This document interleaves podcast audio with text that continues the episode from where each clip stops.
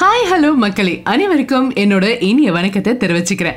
Policy பஜார் வழங்கக்கூடிய insurance inside பாட்காஸ்டோட அடுத்த எபிசோடுக்கு உங்களை வரவேற்கிறதுல ரொம்பவே சந்தோஷம். எங்களோட இண்டஸ்ட்ரி எக்ஸ்பர்ட்ஸோட உதவி மூலமா உங்களுக்கு சிறந்த இன்சூரன்ஸ் முடிவுகள் எடுக்க பக்கபலமா இந்த பாட்காஸ்ட் அமையும் அப்படிங்கறதுல எந்த ஒரு சந்தேகமும் இல்ல. நீங்க எங்களோட பாட்காஸ்ட் முதல் முறையா கேக்குறீங்க அப்படின்னா, அதே மாதிரி எங்களோட சேனலை இன்னும் நீங்க சப்ஸ்கிரைப் பண்ணல அப்படின்னா, முதல்ல நீங்க பண்ண வேண்டிய விஷயம் சப்ஸ்கிரைப் பண்ணுங்க. லைக்வைஸ் எங்களோட பாட்காஸ்ட் எல்லாமே Spotify, Google, Apple, Amazon music, Jio Saavn, Hungama, அப்புறம் விங் மியூசிக்னு எல்லாத்துலயும் இருக்கு. அதே மாதிரி எங்களோட முந்தைய எபிசோட்ஸ் எல்லாம் நீங்க மிஸ் பண்ணி இருந்தா அதையும் மறக்காம கேளுங்க. சரி, வாங்க இப்போ நம்மளோட எபிசோடுக்கு போலாம். இந்த காலகட்டத்துல எல்லாருக்குமே உடல் ஆரோக்கியம் சம்பந்தமான பிரச்சனைகள் ஒரு மிகப்பெரிய கன்சர்னா இருந்துட்டு வருது. பொதுவா மத்தவங்களை காட்டிலும் வயசானவங்க தான் அதிக ரிஸ்க்ல இருக்காங்க. ஆமா, பொதுவா ஒருத்தருக்கு வயசு அதிகமாக ஆக நிறைய உடல் ஆரோக்கியம் சம்பந்தமான பிரச்சனைகளும் கூடவே சேர்ந்து அதிகமாகிட்டே இருக்கு. அது மட்டும் இல்ல, அதோட சேர்த்து விலைவாசி உயர்வு காரணமா மெடிக்கல் பில்ஸ் கூட ஜாஸ்தி ஆகிட்டே போகுது. ஆனா செய்தி அறிக்கை வந்து வயசானவங்க, அதாவது சீனியர் சிட்டிசன்ல பதினெட்டு சதவீதம் பேர் தான் ஹெல்த் இன்சூரன்ஸ் கீழே கவர் ஆகுறாங்க அப்படின்னு சொல்லுது. காலம் காலமா இன்சூரன்ஸ் இல்லாத வயசான மக்கள் அவங்களோட வயசான காலத்துல அவங்க பிள்ளைகளை நம்பி இருந்தாங்க, இல்ல அப்படின்னா ஃபேமிலி ஃப்ளோட்டர் பிளான்ஸ் நம்பி இருப்பாங்க. ஆனா அது அவங்க மெடிக்கல் சம்பந்தமான தேவைகளை பூர்த்தி செய்ய பத்துறதில்ல. சோ இன்னைக்கு நம்மளோட சீனியர் சிட்டிசன் ஏன் சொந்தமா ஹெல்த் இன்சூரன்ஸ் வச்சுக்கணும் அப்படிங்கறதோட முக்கியத்துவத்தை பத்தி தெரிஞ்சுக்கலாம். அத பத்தி விளக்கமா நமக்கு எடுத்து சொல்ல நம்ம கூட எக்ஸ்பர்ட் திரு அமித் சப்ரா அவர்கள் இருக்காரு. அவருதான் பாலிசி பஜார்ல ஹெல்த் இன்சூரன்ஸோட ஹெட்டா இருக்காரு. இன்னைக்கு அவர் கூட ஒரு இன்சைட்ஃபுல் செஷனுக்கு தயாராகலாம். வாங்க. ஹாய் அமித், வணக்கம். Welcome to our show. வணக்கம், மிக்க நன்றி பன்வி. எனக்கும் இன்னைக்கு உங்க கூட எல்லாம் இந்த ப்ராடக்ட்ஸ்ல என்னோட கருத்துக்களை பகிர்ந்து கொள்ள போறதுல ரொம்ப சந்தோஷம். சரி, முதல் கேள்வியை பார்க்கலாம். சீனியர் சிட்டிசன் அவங்களுக்குன்னு தனியா ஹெல்த் இன்சூரன்ஸ் வச்சுக்கணுமா, இல்ல ஃபேமிலி ஃப்ளோட்டர் பிளான் கீழே கவர் ஆகிறது போதுமானதா இருக்குமா? நீங்க இதுக்கு என்ன ரெக்கமெண்ட் பண்றீங்க, அது ஏன் அப்படின்னு கொஞ்சம் எங்களுக்கு விளக்கமா எடுத்து சொல்றீங்களா? நல்ல கேள்வி. பொதுவா ஃபேமிலி ஃப்ளோட்டர் பிளான் அப்படிங்கிறது ஒரு நல்ல ஐடியா தான். ஏன்னா இது ரிஸ்க்கை ஃபுல்லாக புல் பண்ண உதவும். அதோட கவர் ஆகிற ஒவ்வொரு மெம்பருக்கும் அதிகமான சம் இன்சூர் தரும். ஆனால் நீங்கள் மெம்பர்ஸை பூலிங் பண்ணால், இல்லை அதே வயசில் இருக்கிற மக்கள் இருக்கிற மாதிரியான ஒரு ஃபேமிலி ஃப்ளோட்டர் பிளான், அதாவது ஒரு கணவன் ஒரு மனைவி அப்படின்னு எடுத்துக்கிட்டால் இது கொஞ்சம் பொருந்துகிற மாதிரி இருக்கும். ஆனால் இப்போ நீங்கள் குழந்தைகள், அதாவது இருபத்தஞ்சி வயசுக்கும் அதிகமான வயசில் இருக்கிற குழந்தைகளை இவங்களை வச்சு ஒரு ஃபேமிலி ஃப்ளோட்டர் பிளான் பில்ட் பண்ணிங்க அப்படின்னா அது ரொம்ப ரொம்ப சிரமத்தில் தான் கொண்டு போய் முடியும். ஸோ ஒரு எடுத்துக்காட்டுக்கு நம்ம ஒருத்தருக்கு அஞ்சு வயசில் இல்லை பத்து வயசில் இல்லை பதினஞ்சு வயசில் குழந்தை இருக்குன்னு வச்சுப்போம். அப்போ அவங்க எல்லாத்தையும் கம்பைன் பண்ணி ஒரு ஃபேமிலி ஃப்ளோட்டர் பிளானில் போடணும். ஆனால் இப்போ ஒரு சீனியர் சிட்டிசனுக்கு ரெண்டு குழந்தை இருக்காங்கன்னு வச்சுப்போம். அவங்க ரெண்டு பேருக்கும் கிட்டத்தட்ட முப்பது வயசு ஆகுதுன்னு வச்சுப்போம். அப்போது சீனியர் சிட்டிசன் அவங்களுக்கு தனி பிளான் வச்சுக்கிறது தான் பொருத்தமாக இருக்கும். அதாவது அறுபது இல்லை எழுபது வயசான கணவன் மனைவிக்கு இடையே ஒரு ஃபேமிலி ஃப்ளோட்டர் பிளான், அப்புறம் முப்பது வயசான பசங்களுக்கு ஒரு தனி பிளான். ஏன்னா இதை எல்லாத்தையும் ஒரு ஃபேமிலி ஃப்ளோட்டர் பிளானில் அடக்குனா அது எல்லாத்தையும் ரொம்ப ரொம்ப எக்ஸ்பென்சிவாக முடிஞ்சிடும். ஸோ இன்ஷூட் நான் என்ன சொல்ல வரேன் அப்படின்னா, ஒரே ஏஜ் ப்ராடக்டில் இருக்கிற சீனியர் சிட்டிசனை ஒரே ஃப்ளாட்டர் ஃப்ளோனில் ஒன்றா சேர்ந்து இருக்கணும். அவங்களுக்கு சின்ன பசங்க இருந்தால் அவங்க ஒரு ஃப்ளோட்டர் பிளானில் இருக்கலாம். ஆனால் அதே முப்பது வயசுக்கு மேலே குழந்தைங்க இருந்தால் அவங்க எல்லாம் மொத்தமாக தனி பிளானில் தான் இருக்கணும். ஓ, அப்படியா? சரி, என்னோட அடுத்த கேள்வி என்ன அப்படின்னா, வயசானவங்களுக்கு எந்த மாதிரியான ஹெல்த் இன்சூரன்ஸ் ரொம்ப சரியாக பொருந்தும்? இந்த மாதிரியான பிளான்ஸை வாங்குறதுக்கு முன்னே என்ன அம்சங்களை எல்லாம் ஒருத்தர் பார்க்கணும், இதை பற்றி கொஞ்சம் சொல்கிறீங்களா? ஒரு சீனியர் சிட்டிசனுக்கு ஒரு ஹெல்த் இன்சூரன்ஸ் பிளான் வாங்குறீங்க அப்படின்னா அதில் நீங்கள் ரெண்டு விதமான ஆப்ஷன்ஸை பார்க்கலாம். எந்தவித லிமிட்டேஷன் இல்லாத ஒரு காம்ப்ரஹென்சிவ் பிளான் வாங்கலாம்.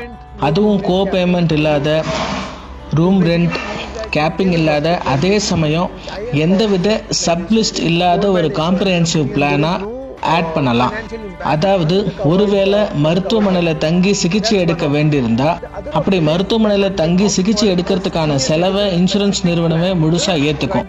இதனால் கவர் ஆகிற மெம்பருக்கு எந்த விதமான நிதி சம்பந்தமான பாதிப்பும் இருக்காது. இது ஒரு ஆப்ஷன்.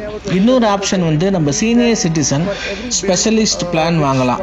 அதாவது ஸ்பெசிஃபிக்காக அவங்களுக்குன்னு சொல்லி வாங்கலாம். இதில் இருக்கிற ஒரு அட்வான்டேஜ் என்ன அப்படின்னா, இது ரொம்ப ரொம்ப சீப்பாக இருக்கும். ஆனால் இந்த பிளான் வாங்குறதுல சில டிஸ்அட்வான்டேஜ் கூட இது இருக்குது. அதாவது இந்த மாதிரி சில லிமிட்டேஷன்ஸ் இருக்கும். எடுத்துக்காட்டுக்கு இந்த பிளான்ஸில் இருபது பர்சன்டேஜ் கோ பேமெண்ட் இருக்கலாம். அதாவது ஒருத்தர் கிளைம் பண்ணுற ஒவ்வொரு பில்லுக்கும் இருபது சதவீதத்தை கஸ்டமர் பே பண்ணணும், மீதி இருக்கிற எண்பது சதவீதத்தை இன்சூரன்ஸ் நிறுவனம் பே பண்ணிடும். அதனால இது சீப்பாக இருக்கிறதோட எளிதாக வாங்கக்கூடிய மாதிரி இருக்கும். ஆனால் கவரேஜ் மட்டும் கொஞ்சம் லிமிட்டடாக இருக்கும். குறிப்பிட்ட நேரத்தில் உங்கள் நிலைமை எப்படி இருக்கோ அதுக்கேற்ற மாதிரி நீங்கள் யூஸ் பண்ணிக்கலாம். ஒன்று கொஞ்சம் விலை ஜாஸ்தியாக இருக்குது, ஆனால் நிம்மதி தரக்கூடிய ஒரு காம்ப்ரஹென்சிவ் பிளானை வாங்கலாம். இல்லை கொஞ்சம் விலை கம்மியாக இருக்குது, ஆனால் சில லிமிட்டேஷன்ஸ் இருக்கிற மாதிரியான பிளான்ஸை ஆப் பண்ணிக்கலாம். அதே மாதிரி நம்ம இன்னொரு முக்கியமான அம்சத்தை நோட் பண்ணணும். அது வேறு ஒன்றும் இல்லை, ஏற்கனவே இருக்கிற நோய்களுக்கான வெயிட்டிங் பீரியட். அதாவது எத்தனை வருஷம் கழித்து ஏற்கனவே இருக்கக்கூடிய நோய்கள் கவர் ஆகும். அதுவும் சீனியர் சிட்டிசனுக்கு இது குறிப்பாக ரொம்ப ரொம்ப முக்கியம். ஏன்னா எவ்வளோ சீக்கிரம் கவரேஜ் பண்ணுறோமோ அவ்வளோ நல்லது. அப்படியா? சரி, ஒருத்தருக்கு ஏற்கனவே சில நோய்கள் இருக்கு அப்படின்னா அந்த மாதிரியான மக்களுக்கு என்னென்ன பிளான்ஸ் இருக்கு? ஏற்கனவே நோய்கள் இருக்கிற மாதிரியான கஸ்டமருக்கு நிறைய பிளான்ஸ் இப்போ இருக்கு. அப்படி ஏற்கனவே இருக்கக்கூடிய சில பொதுவான நோய்கள் வந்து பார்த்தீங்கன்னா நீரிழிவு நோய், அப்புறம் ஹைப்பர் டென்ஷன் இல்லை இதயம் சம்பந்தமான நோய்கள். இந்த மூணுக்குமே பிளான்ஸ் இருக்கு. அது நீரிழிவு நோய் அப்புறம் ஹைப்பர் டென்ஷனுக்கு ஸ்பெசிஃபிக் பிளான்ஸ் இருக்கு. இப்போ ரெண்டு விதமான பிளான்ஸ் இருக்கு. ஒரு பிளான் வந்து இயர்லி கவரேஜ் கொடுக்குது. நீரிழிவு நோயின்னு வச்சுப்போம், அது எவ்வளோ சீக்கிரம் முடியுமோ அவ்வளோ சீக்கிரம் நீரிழிவு நோய் கவர் ஆகும். அதாவது பாலிசி வாங்கின உடனே இல்லை ஒரு வருஷம் இல்லை ரெண்டு வருஷத்தில் கவர் பண்ணணும். ஸோ கஸ்டமர் தேவை அப்புறம் அவங்களால எவ்வளோ பணம் செலுத்த முடியும் அப்படிங்கிறத பொறுத்து ஒருத்தர் முடிவு பண்ணி எவ்வளோ சீக்கிரம் முடியுமோ அவ்வளோ சீக்கிரம் கவர் பண்ணுற மாதிரியான ஒரு பிளானை தேர்வு செஞ்சுக்கலாம். அதே மாதிரி இதயம் சம்பந்தமான நோய்களுக்குன்னு பிரத்யேகமாக கூட பிளான்ஸ் இருக்குது. அப்புறமா கேர் ஹெல்த் இன்சூரன்ஸ் வழங்கும் கேர் ஹார்ட் அப்படின்ற ஒரு பிளான் இருக்குது. ஸ்டார் ஹெல்த் இன்சூரன்ஸ் கூட பார்த்தீங்கன்னா அதே மாதிரி கார்டியா கேர் கொடுக்குது.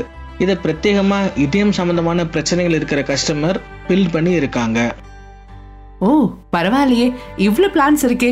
சரி, அடுத்து என்ன அப்படின்னா, வயசானவங்களுக்கு ஒரு பிளான் சூஸ் பண்ணுறதுக்கு முன்னே என்ன காரணிகள் எல்லாத்தையும் நம்ம கன்சிடர் பண்ணணும்?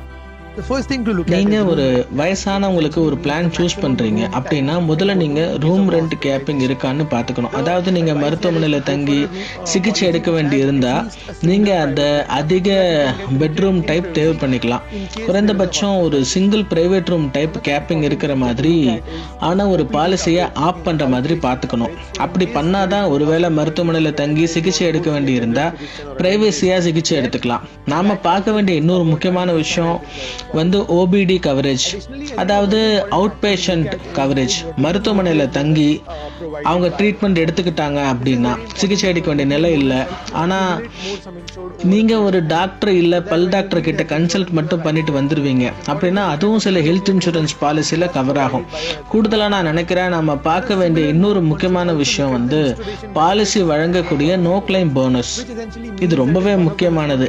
ஏன்னா குறிப்பிட்ட சில காலத்தில் நோ கிளைம் போனஸ் வந்து உங்களுக்கு அதிகமான சம் இன்சூர்ட் வந்து கிடைக்க உதவும். அதாவது உங்களுக்கு ஹெல்த் இன்சூரன்ஸ் தேவைப்படுற சமயத்தில் உங்களுக்கு போதுமான கவரேஜ் கொடுக்கும். அதனால உங்கள் ஹெல்த் இன்சூரன்ஸ் பாலிசி வழங்கக்கூடிய நோ கிளைம் போனஸை என்ன அப்படிங்கிறத பார்க்கறது ரொம்ப முக்கியம். அதே மாதிரி உங்கள் பாலிசி வழங்கக்கூடிய ரிஸ்டோரேஷன் பெனிஃபிட்ஸ் என்ன அப்படிங்கிறத கூட பார்க்கணும். அதாவது பாலிசி கவர் ஆகிற ஒருத்தர் மட்டும் பாலிசியை எக்ஸாஸ்ட் பண்ணிட்டா இல்லை எல்லா சம் இன்சூர்டை யூஸ் பண்ணிட்டா அப்போ அந்த சமயத்தில் வேற ஒருத்தருக்கு தேவைப்பட்டா வேற ஒருத்தர் மருத்துவமனையில் தங்கி சிகிச்சை எடுக்க வேண்டியிருந்தாலும் கூட அந்த ரீஸ்டாரேஷன் பெனிஃபிட்ஸில் அவங்களுக்கு அப்படியே அம்போன்னு விட்டுடக்கூடாது. மொத்த சம் இன்சூர்டும் திரும்ப ரீஸ்டோர் ஆகும் ஆகணும் இல்லை மற்ற மெம்பருக்கு அவைலபிளாவது இருக்கணும். இல்லைன்னா சில கேஸில் அதே மெம்பருக்கு கூட திரும்ப அவைலபிளாக இருக்கும். ஸோ கவரேஜ் பொறுத்த வரைக்கும் இதுவும் ஒரு முக்கியமான பாயிண்ட். ஸோ ஒருத்தர் ஒரு பிளான் வாங்க முடிவு பண்ணுறதுக்கு முன்னே இந்த காரணிகளை எல்லாத்தையும் கன்சிடர் பண்ணுறது ரொம்ப நல்லதுன்னு நான் நினைக்கிறேன். கடைசியாக என்னோட கேள்வி, இந்த ஹெல்த் பிளான்ஸ் கீழே ஒருத்தருக்கு என்ன டாக்ஸ் பெனிஃபிட்ஸ், அதாவது வரி சலுகைகள் கிடைக்கும் அப்படிங்கிறத பற்றி கொஞ்சம் விளக்கமாக எடுத்து சொல்ல முடியுமா? ஒரு ஹெல்த் இன்சூரன்ஸ் பிளான் வாங்கினா கண்டிப்பாக அதுக்கு சில வரி சலுகைகள் இருக்குது. அதுவும் குறிப்பாக ஒரு சீனியர் சிட்டிசனுக்கு நீங்கள் ஹெல்த் இன்சூரன்ஸ் பிளான் வாங்குறப்ப அதுக்கு சில லாபகரமான வரி சலுகைகள் இருக்குது. ஒருத்தருக்கு அறுபது வயசுக்கு மேலே ஆச்சு அப்படின்னா அவங்க ஒரு சீனியர் சிட்டிசன். அவங்க ஒரு ஹெல்த் இன்சூரன்ஸ் பாலிசி வாங்கினா அவங்களுக்கு வந்து ஐம்பதாயிரம் ரூபாய் வரி சலுகை கிடைக்கும். ஒருத்தருக்கு அறுபது வயசு கம்மியாக இருந்ததுன்னா அவங்களுக்கு இருபத்தஞ்சாயிரம் ரூபாய்க்கான வரி சலுகை கிடைக்கும். ஹெல்த் இன்சூரன்ஸ் பாலிசி வாங்கி கவரேஜ் செய்கிறதுனால கஸ்டமருக்கு நிறைய நன்மைகள் கிடைக்கும்.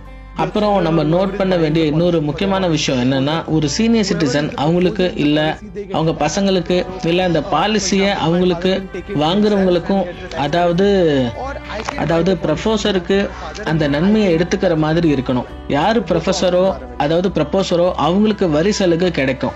எடுத்துக்காட்டுக்கு என் அப்பா அவருக்கு எடுத்துக்கிட்டு இந்த வரி சலுகையை எடுத்துக்கலாம், இல்லை நான் என் அப்பாவுக்கு பதில் அவருக்கு பாலிசி வாங்கி நான் அந்த வரி சலுகை எடுத்துக்கலாம். ஸோ ரெண்டு ஆப்ஷனுமே இருக்குது. உங்களோட கருத்துக்கள் எல்லாமே ரொம்பவே பயனுள்ளதாக இருந்துச்சு. ரொம்ப நன்றி திரு அமித் அவர்களே. இப்போது இந்த பாட்காஸ்ட் கேட்டுக்கிட்டு இருக்கிற எல்லாருக்குமே ஒரு சீனியர் சிட்டிசனுக்கு எப்படி ஒரு சரியான ஹெல்த் இன்சூரன்ஸ் பாலிசியை தேர்வு பண்ணணும் அப்படின்னு நல்லாவே தெளிவாக புரிஞ்சிருக்குன்னு நான் நம்புகிறேன். ரொம்ப சந்தோஷம். எனக்கும் இந்த கருத்துக்களை உங்களோட பகிர்ந்து கொண்டதுல ரொம்ப சந்தோஷம். நன்றி நன்றி இதோட நம்மளோட பாட்காஸ்டோட நிறைவு பகுதிக்கு வந்துட்டோம். சரி, வாங்க நம்மளோட லாஸ்ட் செக்மெண்ட்டுக்கு போலாம். அது நம்ம எப்பவுமே பாக்குற பாலிசி பீடியா தான். இங்க நாங்க உங்களுக்காக ஒரு இன்சூரன்ஸ் ஜார்கனை டீகோட் பண்ணிருக்கோம். சோ நம்ம இன்னைக்கு பார்க்க போற டேர்ம் என்னன்னா, அது வெயிட்டிங் பீரியட், அதாவது காத்திருப்பு காலம். வெயிட்டிங் பீரியட் வந்து ஹெல்த் இன்சூரன்ஸ் பாலிசில ரொம்ப ரொம்ப முக்கியமான ஒரு பகுதி. அதுவும் ஒரு சீனியர் சிட்டிசனுக்கு இது அதை விட ரொம்ப ரொம்ப முக்கியம் அப்படின்னு சொல்லலாம். ஆக்சுவல் கவரேஜ் தொடங்குறதுக்கு முன்ன ஒரு பாலிசி ஹோல்டர் எவ்வளவு நேரம் காத்திருக்க வேண்டும், அதுதான் இந்த வெயிட்டிங் பீரியட் குறிக்குது. சில பாலிசிலாம் பார்த்தீங்க அப்படின்னா அது பாலிசி வாங்கின முதல் நாள்ல இருந்தே மெடிக்கல் செலவுகளை கவர் செய்ய தொடங்கிடும். ஆனா ஒரு சில பாலிசில வெயிட்டிங் பீரியட் இருக்கும். அது முப்பது நாளா இருக்கலாம், இல்ல நாற்பது நாளா கூட இருக்கலாம். அதுவும் ஒன்னுக்கு மேற்பட்ட நோய்கள் இருக்கிறவங்களுக்கு இந்த பீரியட் மூணு இல்ல நாலு வருஷமா இருக்கும். அவ்வளவுதான். நம்ம இன்னைக்கான செஷன் இதோட முடியுது. எங்க பாட்காஸ்ட் கேட்டு நீங்க பயனடைஞ்சிருப்பீங்கன்னு நாங்க நம்புறோம். அதனால மறக்காம லைக் பண்ணுங்க, ஷேர் பண்ணுங்க, சப்ஸ்கிரைப் பண்ணுங்க. உங்களை அடுத்த எபிசோட்ல சந்திக்கிறேன். அது வரைக்கும் பாதுகாப்பா இருங்க. நன்றி, வணக்கம்.